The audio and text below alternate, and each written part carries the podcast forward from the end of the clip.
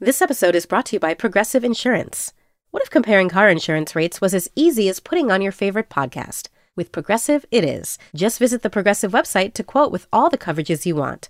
You'll see Progressive's direct rate, then their tool will provide options from other companies so you can compare. All you need to do is choose the rate and coverage you like. Quote today at progressive.com to join the over 28 million drivers who trust Progressive. Progressive Casualty Insurance Company and Affiliates. Comparison rates not available in all states or situations. Prices vary based on how you buy. AI is making waves in every field it touches. President Biden is now on TikTok, and the election draws closer each day. With so much going on in the world, it is hard to keep up with it all, let me tell you. Hi, I'm Kai Ryssdal, the co host of Make Me Smart. It's a podcast from Marketplace. And every weekday, Kimberly Adams and I break down the latest in business and the economy with short daily episodes to make it easy for you to stay in the know. Listen to Make Me Smart wherever you get your podcasts. You're listening to the New Yorker Poetry Podcast. I'm Kevin Young, poetry editor of the New Yorker magazine.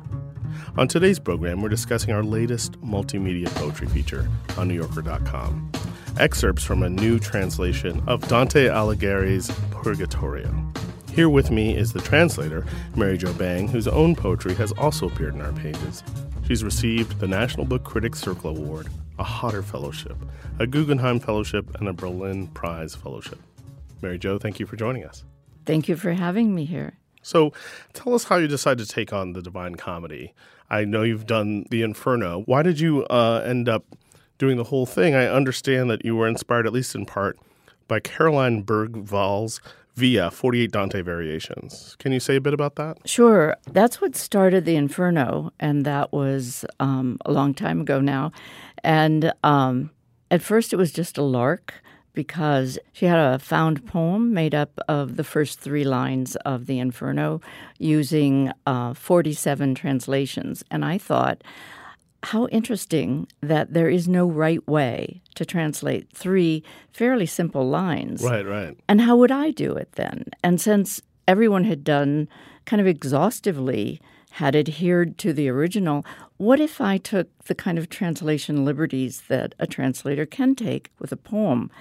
And that's what began the Inferno.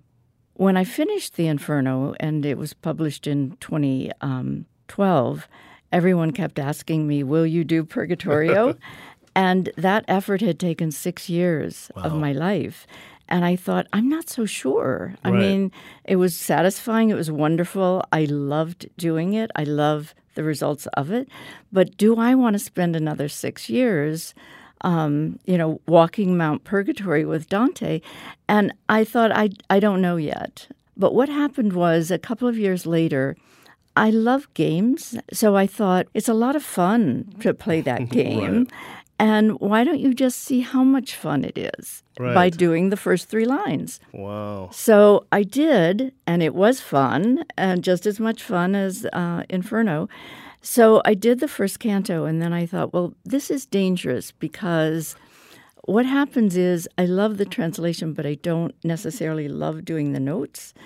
I love having them done, but the doing them takes an entirely different mindset and it can become very tedious. I can spend a day researching something that, um, like Hercules, right, and then boil that down to two sentences. Sure.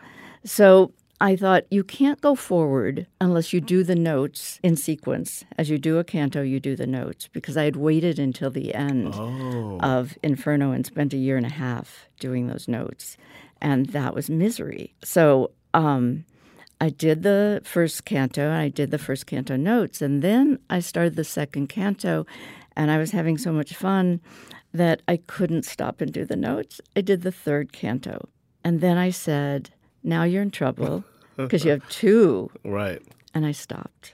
Wow. And that was maybe summer of 2014. And then coincidentally, this um, Dantist in um, England, an emeritus Dantist, Nicholas Havely, um, who's very, very accomplished and um, has many books about Dante, he emailed me and he said he had become aware of my Inferno and he decided that he wanted to do a multi translator Purgatorio, and would I contribute some cantos? And I thought, well, you're going to make me go forward. They keep pulling you? you back in. Exactly. And that's what started it again. I think that he wanted three cantos, and one of them was Canto 5. So that made me do the notes and the next two cantos. And by that time, you're in. Yeah. So there's no turning back. Well, and I want to talk about the notes in a minute because I, I do think the notes are really exquisite. And but I want to ask first about your process of translating. What what was the process of translating Dante like for you? Did you do from the Italian? I think you already sort of hinted at that answer, but did you take you know, other translations? What translations uh, held up for you, or were points of departure? Right. In the Inferno, it was slightly different from how I've approached the Purgatorio because the internet has changed. So, on the first one, I used actual volumes of prior translations in English. So, going back to Longfellow, the first um, translation into English, all the way up to, at that time, the most recent translation into English, at least in America, was Robert Hollander, Robert and Jean Hollander um, their translation, and maybe 10 to 15 in between there. And what I would do is I would read a canto in all of those 15 translations. And then I would go to several books of commentary, and especially Charles S. Singleton, who has an enormous volume um, separate from the poem. And so I would read the commentary and I would think about it and I would translate it based on those parameters where people had pushed the language. Then over time, I began to also use a bilingual dictionary because what was so interesting to me and remains interesting is that one, there is no equivalent um, between two languages, no exact equivalent because context is everything. Right. So um, I saw that people were beginning to coast as translators. They were standing on the shoulders of five people who had come before. Mm-hmm. And of course, we're in awe of those people. Right. And they don't begin to think of it as a human um, being in that situation. And most of these people who are translating are not poets. Mm-hmm. By human being, you mean Dante in the poem, or you mean a human being translating? I well Dante in the poem and the character Dante yes. in the poem. So yeah, yeah. you know the the whole thing of character motivation, um, scene. You know what makes sense here, and if instead you're only looking at words, a word of course makes sense, but if it's not fitting into the lexicon around it, say the the lexicon around it is about being on a boat um, and you know you're not taking that into consideration, then you're tamping down the kind of narrative excitement and potential for rhetorical surface where you can have a lot more sound play um, if you pay attention to opportunities. Well, and Dante is so such a fascinating character. I love how you describe him uh, in the poem and also in your translation in these early cantos he's sort of a, a, bit flummoxed. You can tell that he's still reeling from his time in hell, uh, but he's also. Um, in Inferno, he's often, you know, um, kind of gloating sometimes, and that's what I think we love about, or at least some of what I love about the Inferno. It's very human in its rage, and it's it's talking about rages. Its punishments are, of course, uh, notably apt, but there's also something about him that he weeps. You know, he's he's very human and humane at other times. So there's a kind of interesting tension, I think, as he enters this land of kind of in betweenness. Well, I think it's very interesting what you're saying about um, sometimes he's really angry about what he's seeing. Because if you look at his own life, the author's life, and of course that corresponds to the character, um, Inferno's written shortly after he's been exiled and he can't return to his home uh, on pain of death, and all of his funds have been appropriated. And so that anger at how people misuse other people is very fresh, very raw, very real, and we feel it. Whereas the Purgatorio is written um, later, so he goes into exile in 1302. Um, And people aren't sure when Inferno begins, someplace between 1304 and 1307, but they know it's finished by 1309. And then he begins Purgatorio at some point and finishes maybe by 1314. So that's 12 years when he finishes past that. And in some ways, looking back at the translation, I too have noticed a mellowing. And I think now he's shifted both in terms of his own development as a human being and he's that indignation and rage has quieted and been replaced by a lot of thoughtfulness and he's also been doing a lot of deep reading and talking to really smart people yeah. and there's that beautiful moment in Canto 1 of Purgatorio where he's looking at the sky and the blue sapphires pooling in the sky. And he says, you know, I could have the kind of delight in seeing now that I've left that sad making dead air. And of course, it's the dead air of the dead, um, but also it was deadening to him. A lot of people point to that as part of the beauty that is in Purgatorio that isn't in Inferno. There are other things in Inferno, but not particularly those moments. Right. Um, when did you first come to Inferno, or was it, you know, when you sat down to write about it? No, it was in um, 1990. Trying to think, maybe 1994 or five. I had gone to the MFA program at Columbia and met a fellow student, Timothy Donnelly, who's also become a poet. And um, we were talking about the fact that we were so ill prepared um, by our own upbringing. We were both, um, you know, had working class backgrounds, and there were so many great books we had never read. And we were listing them. And at some point, I said, You know, I've never read the Divine Comedy. And he said, I haven't either. Let's do it together. And we, we both said we had it on our bookshelves. I said, I have a translation, but I'll read yours. Tell me which one you have. And he said, No, no, we'll read two different translations.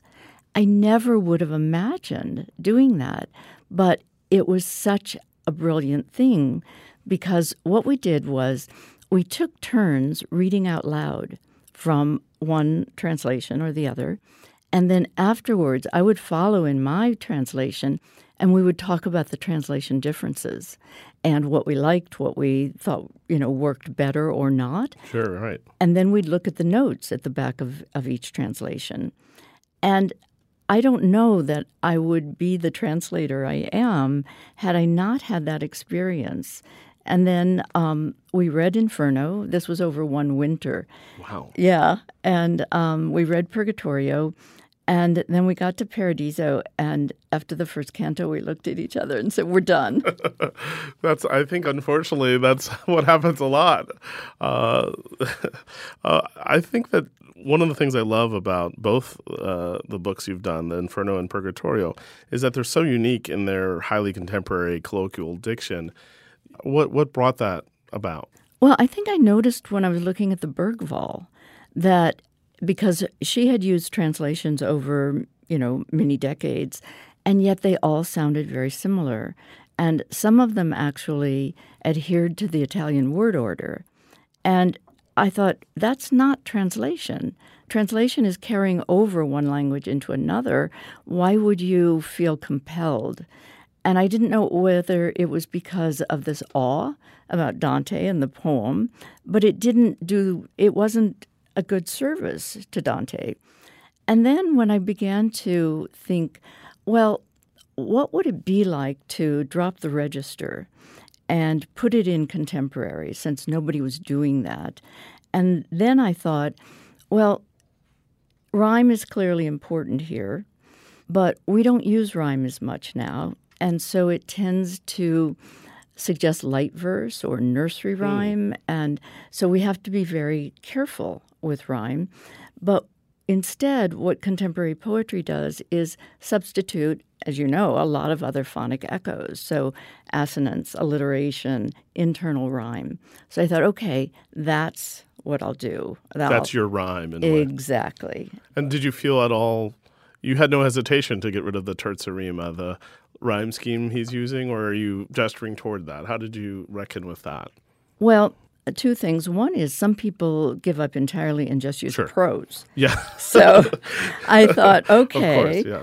I, I'm at least I'm midway here. I'm going to use lines. I am a poet. He was a poet. He wanted it to be a poem. On the other hand, because English is such a rhyme poor language, uh, and especially compared to Italian, that we really can't do something like Terza Rima over a book length poem. It's hard. Yeah. It- well, and it pushes you into saying things in an odd way Sure. that calls too much attention away from the poem and to your virtuosity or lack of virtuosity. I think that that's the thing. If you're going to bring something over into the contemporary, and if vernacular is the contemporary, you can't say thou'st and canst unless you're camping it up. You know, you can then Yeah. but you can't do it seriously. Plus, how are you going to get anyone to read something that sounds so quaint? So, why not put it in the language we use? And then, of course, what was interesting was later reading that that's exactly what Dante wanted, Sure. um, which I didn't know at that point, but that he said that literary Latin, which was usually the language used for poetry, was a dead language and it wouldn't change over time. And he wanted his poem to change over time. And he said it was too noble and that it didn't have the warmth. He wanted the language with which we speak to our beloveds and our friends and our family. And he wanted everyone to be able to read it. Anyone who could speak Italian, of course, not everyone could, but literary Latin would have only been available to, you know, academics or the Scholars or- clericals or, you know, and so he wanted this to be for everyone. He wanted it to change over time and he wanted it to have heat, the heat of what language has, which is the human experience. Well said. Well said. That's such a modern notion. I think of Dante as the most modern of poets, and I think of the poem, especially the Inferno, as modern. I was thinking about that in terms of your poem. Were you thinking about the contemporary echoes? Uh, I certainly, when I was reading Purgatorio, thought, well, yes, we're kind of in this strange Purgatorio now. Is is there a kind of purgatory that you're commenting on as well? Well, I think there's a purgatory that Dante's commenting on that is not afterlife. And I think that was true of Inferno as well. He's talking about the social fabric and what people do to mess it up. And that when you mess it up, there should be some kind of punishment for it that is fitting. And then he has, as you know, these brilliant um, responses. This sin gets this punishment, and it's absolutely exquisitely perfect for that sin. And in Purgatory, too, the penitence for envy or wrath, you know, matches the sin. But it's not sin, it's error. It's not church related. And historically, what's interesting in the Reformation period, Dante was actually seen as a Protestant poet. And when someone told me that, um, who's a Renaissance scholar, I said, Well, I see him as a secular poet. And I do. And I think that that speaks to why this poem is still read, why we're still drawn to it. And again, he said, I want it to last forever. I want the language to change because he's talking about perpetual problems of the social fabric. He knows these are human elements of envy, of pride, of greed. You know, we're, we're not going to change. That's what we are. It's part of our makeup, it's part of the hardwiring. But we can do a better job of understanding it and understanding how to control our own greed and our own rage, as well as having to have safeguards in terms of the other people who are still under the sway of those things. Absolutely. I, I I think you really nailed it with why he's still relevant. I love that idea of him as secular. You know, because I grew up thinking of it as an allegory, but I think that's not exactly the. You know, certainly there's the allegorical qualities, but it's more, as you say, a kind of moral tale. You know, that involves talking about humanity and not just sort of angels only. Well, and even language changes. So, you know, the idea of virtue, we always think of that as Christian virtue, right? But the idea of virtue goes back, of course, to the Greeks, and Aristotle talks about virtues. Virtues are simply excellence, and excellence is a kind of mean in inequality between too little and too much. So, if you have rage, for instance, you want to have appropriate indignation when you see something, like if another human being is being mistreated or an animal. You want to be angry enough to act and to protect that. But on the other hand, too much rage, where you have indignation about everything, about minor differences, then that's an excess. So, the idea of having anger is part of the human quality and it's actually a virtue. So, virtue is neutral, it's just those excellent properties of being a human. And then it can go overboard or too little. I, I love that because you're also in the poem, and this reflects in the notes, but I think in the poem itself, riffing off these excellent other things that you like, um, whether it's singers, the Talking Heads, the Beatles. I mean, I think they appear in early in the first canto. Uh, Walt Whitman, Salinger, uh, Camus, Bob Dylan, Bob Dylan. So tell us about you know this conversation that you're having with these other. Uh, figures. Well, when I began the Inferno and I realized that Dante was incorporating a lot of work from um, previous poets, Greek and Roman poets. So Ovid, Virgil, Lucan. He's actually doing what we might even call um, plagiarism, but it's not, it's appropriation because all of the other learned people have read the same book. So they know um, it's who. more sampling, let's say. Exactly. so he's sampling. And then um, as I went further into this, that is a medieval way of constructing poems where you take these various pieces. It becomes a lineage, it keeps those works alive, and it puts you in that context of these people. So, the same as Eliot, for instance, including Dante, and where the people going over London Bridge um, are like the people in the foyer of hell. When I realized that this was part of the medieval um, way of constructing a poem and that Dante was doing it, then I thought, well, if I'm going to bring this into the present, wouldn't you then include people who have existed since then, who have contributed to the lineage that brings us to today? So Shakespeare, Milton, Gertrude Stein, Sylvia Plath, Emily Dickinson, and then he also includes songwriters. So wouldn't you have John Coltrane? Wouldn't you have Bob Dylan? And of course, these are part of my growing up. So, in that way, I had decided at some point write this as if this is a 35 year old person. It's not going to be a man, it's not going to be a woman. It's a 35 year old poet. And that 35 year old poet has a way of using phonic echoes, has a way of sampling, has a way of including culture. I didn't want to destroy the the real terror, the real pathos. I, I think that's really fascinating. And I'm also fascinated that you mentioned Eliot because it sort of comes to one of the questions I have. Of course, Eliot has the famous notes to the wasteland, which I love because they're sort of absurd and part of the poem. The poem isn't really complete without the notes.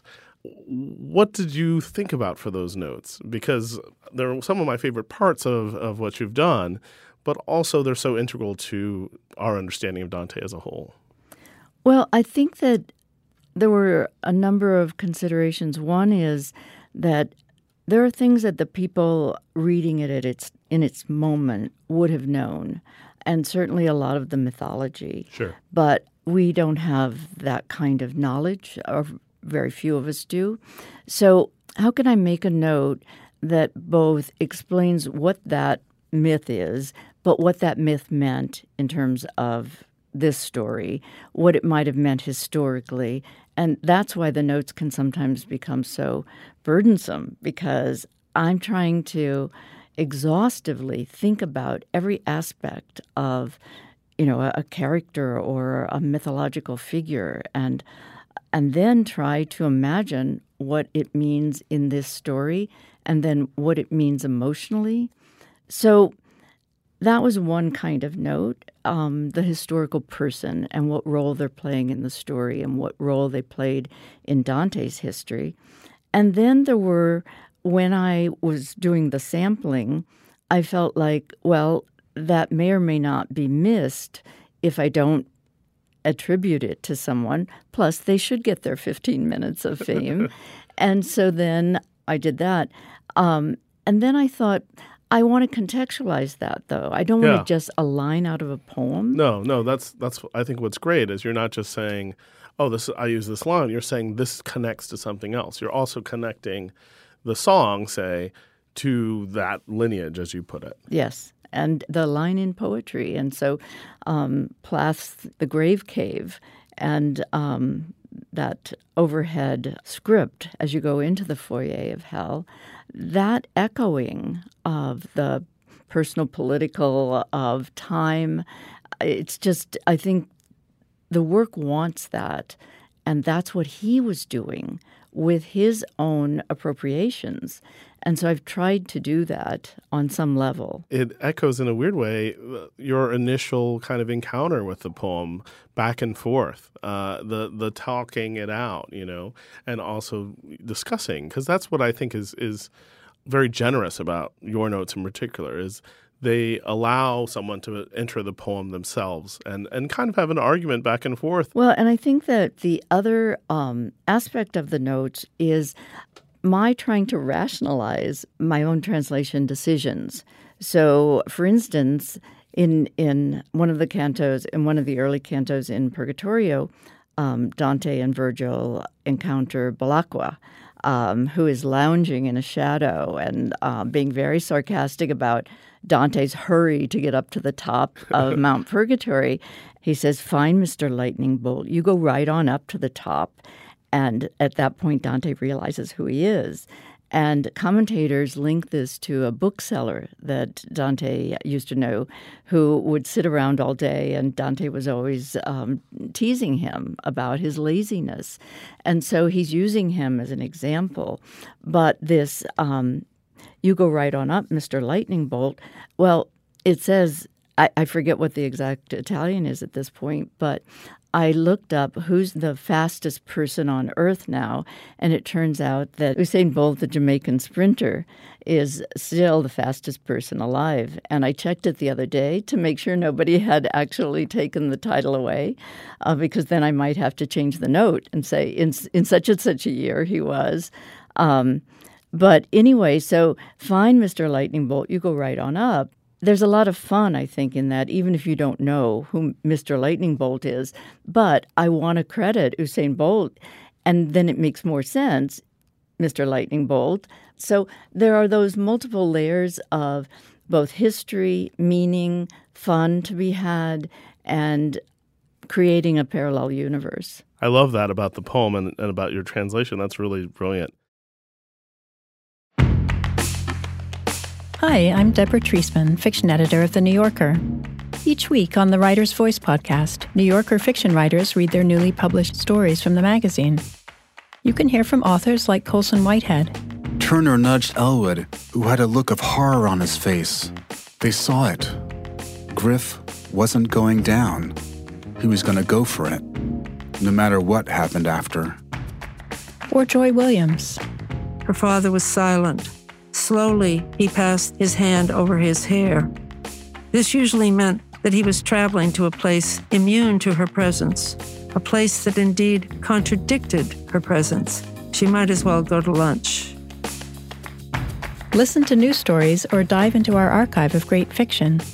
You can find the work of your favorite fiction writers and discover new ones. Listen and follow The Writer's Voice wherever you get your podcasts.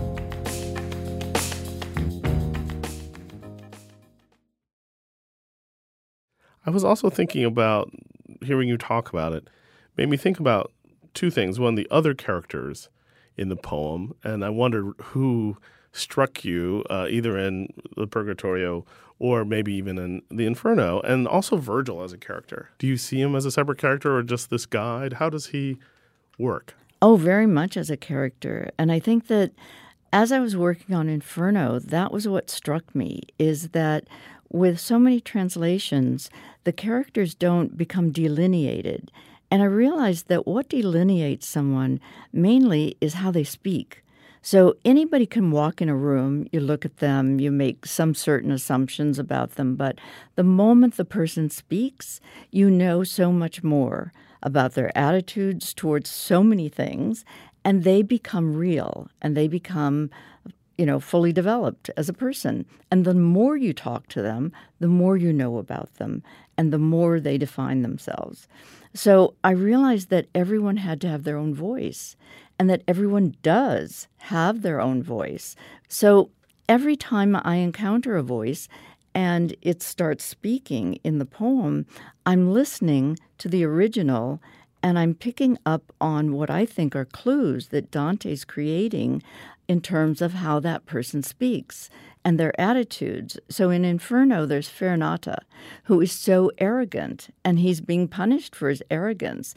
So he has to sound arrogant, and if he doesn't, then you don't really get the full picture. So in Belacqua, who's such a riot, and of course, Beckett uses Belacqua in several works, and because these are appealing characters, they're types, but they're so beautifully delineated as a type with such humor with such finesse that uh, we remember them and they become iconic for us. Absolutely. Absolutely. So, uh, my big last question is Do you think you're going to tackle Paradiso? I don't know. Um, when I finished Purgatorio, I felt so excited. I thought, of course, I must, I must tomorrow. but then that quieted down as I started doing the notes.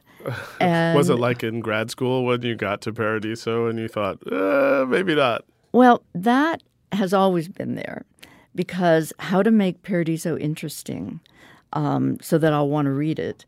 And then if I want to read it, will somebody else want to read it? Plus, I've learned by doing a lot of reading how complicated it is. No one really understands the philosophy behind it because Dante is again sampling. He's reading so widely and so deeply, so many thinkers, and he's an original thinker himself. So he's coming up with a new w- approach based on all of these different things. And that has led to, of course, you know, all the commentary that's happened since. And the only way I can translate is to really feel that I understand the poem. And, you know, I knew with Inferno and, and I know with Purgatorio that I will never be Dante. I'll never be a man. I can't be medieval. I'm not Catholic, um, but I am a poet. And that's what I fall back on is the poem he made and what I know about making a poem. But I have to understand what the poem is saying. I can't just plug words in there because it doesn't it sure. doesn't make sense. It doesn't emotionally connect. It doesn't have the right subjectivity. So will I be able to understand Paradiso? I have no idea. So I have to finish the Purgatorio notes, which I think will take me until early next year. Then I have to rest uh, at the top of Mount Purgatory. That's right. And then I have to read. Um, I have to read most of the works that he read, and that will take me easily a year. And then it, maybe I start, and it takes. It took me six years to translate Inferno. I am now starting the seventh year with Purgatorio. Say it's another. Um, say I finish in that year the notes, so seven for that. I'm thinking Paradiso would be seven or eight years and that's after the rest. Right. Like Belacqua, I need to sit in the shade. Um, and then um, I have to do that reading. So I'm not a young person, um, even though I'm playing at being 35 in Inferno. So I don't know if there's enough time to um, do Paradiso. And there are other things I want to do. That's the other thing I was going to ask: is are you able to write your own poems in the midst, or is that, and in fact, is that necessary for you to just have that, you know, uh, outlet of one's own work? I do continue to write my own work, and um, I have a book in, in progress. I haven't conceived it as a book yet, so I just keep writing. That's um, a fun poems. part of writing a book, I find. well, but nervous making too. Sure. So will they all hold together? And um, how will they hold together? How will you make them hold together? So I haven't done that work. I can't at this point. I'm really very much um, at the top of the, the mountain and far away from the shore. Um, but there are also other translation projects I'm involved in. Um, I'm working with Yuki Tanaka, translating the poems of Shuzo Takiguchi. This is the sixth year that we're working on that, and we're getting closer. Um, I've just finished translating a book of poems by the German poet Matthias Goritz. Uh, he's a novelist and poet and living. Uh, Takiguchi's dead, and obviously Dante's dead. Um, so I have other translation projects. I have teaching. I have um, my own work, and now I still have the notes to do. So um, I don't know. I don't know. I, I'd love to do it, only because, or if only because. Um, I do have a compulsive streak, and to do two thirds of something. I know, I know. It's uh, almost braver to do two thirds, but it seems so hard to do. I couldn't do it. Well, again, can I make it interesting? Sure. That's the whole thing. Do you think of yourself as tr- a translator as well as a poet now? I mean, it sounds, of course, the answer is yes. But also, I was wondering how did Dante influence your own work? You know, not the work of the poem itself, but your other poems. He did influence my work, although I didn't know it at the time. But when I looked back at the poems I was writing, especially the late poems um, during that six year period, I saw that I was aiming to get closer to not clarity, but something like clarity, where I had such admiration for him being able to incorporate his ideas in narrative and in a rhetorical surface. And I think that I, I always felt like I had to sacrifice one of those for clarity, and I wasn't willing to do that. But I thought, no, the challenge is to have it all. And I can work harder. And now I can see a model for doing that. It's not a one to one. It's not that I translate something and then I get, oh, great idea, I'll do that. Um, it's just a kind of, I see how something is done, and now that's part of, you know, my own synaptic electricity. It's there. It's just like swimming. You learn to swim, and it's that muscle memory where the brain and the body are working together. So I think that there are so many aspects to poetry the sound, the subjectivity, the um, the construct, whether it's narrative, whether it's um, something non-narrative, the lyric, um, history, your own influences, the temperature in the room. You know, we can't deconstruct it all, but I think the closer we can get to maybe reenacting Maybe that's what actors and actresses do. They reenact something and they have acted it. So they've done it and now it's within them. And the next role they play, that's already going to be in the hardwiring and that will make them be a different person. So I have been changed. Right. Well, I really love uh, talking with you about this terrific project, uh, and thank you for it. You know, you mentioned that Dante was dead, but Dante is very much alive in this translation. So thank you very much. Oh, thank you, Kevin. It's been a delight. You can read, listen to, and interact with selections from Dante's Purgatorio, translated by Mary Jo Bang on NewYorker.com. Mary Jo Bang's latest poetry collection is A Doll for Throwing. You may subscribe to this podcast, the Fiction Podcast, the Writer's Voice Podcast, and the Politics and More Podcast by searching for The New Yorker in your podcast app. You can hear more poetry read by the authors on NewYorker.com and the New Yorker app, available from the App Store or from Google Play. The theme music is The Corner by Christian Scott Atunde Adjuah, courtesy of Stretch Music and Rope-A-Dope. The New Yorker Poetry Podcast is produced by Michelle Moses, with help from Hannah Eisenman.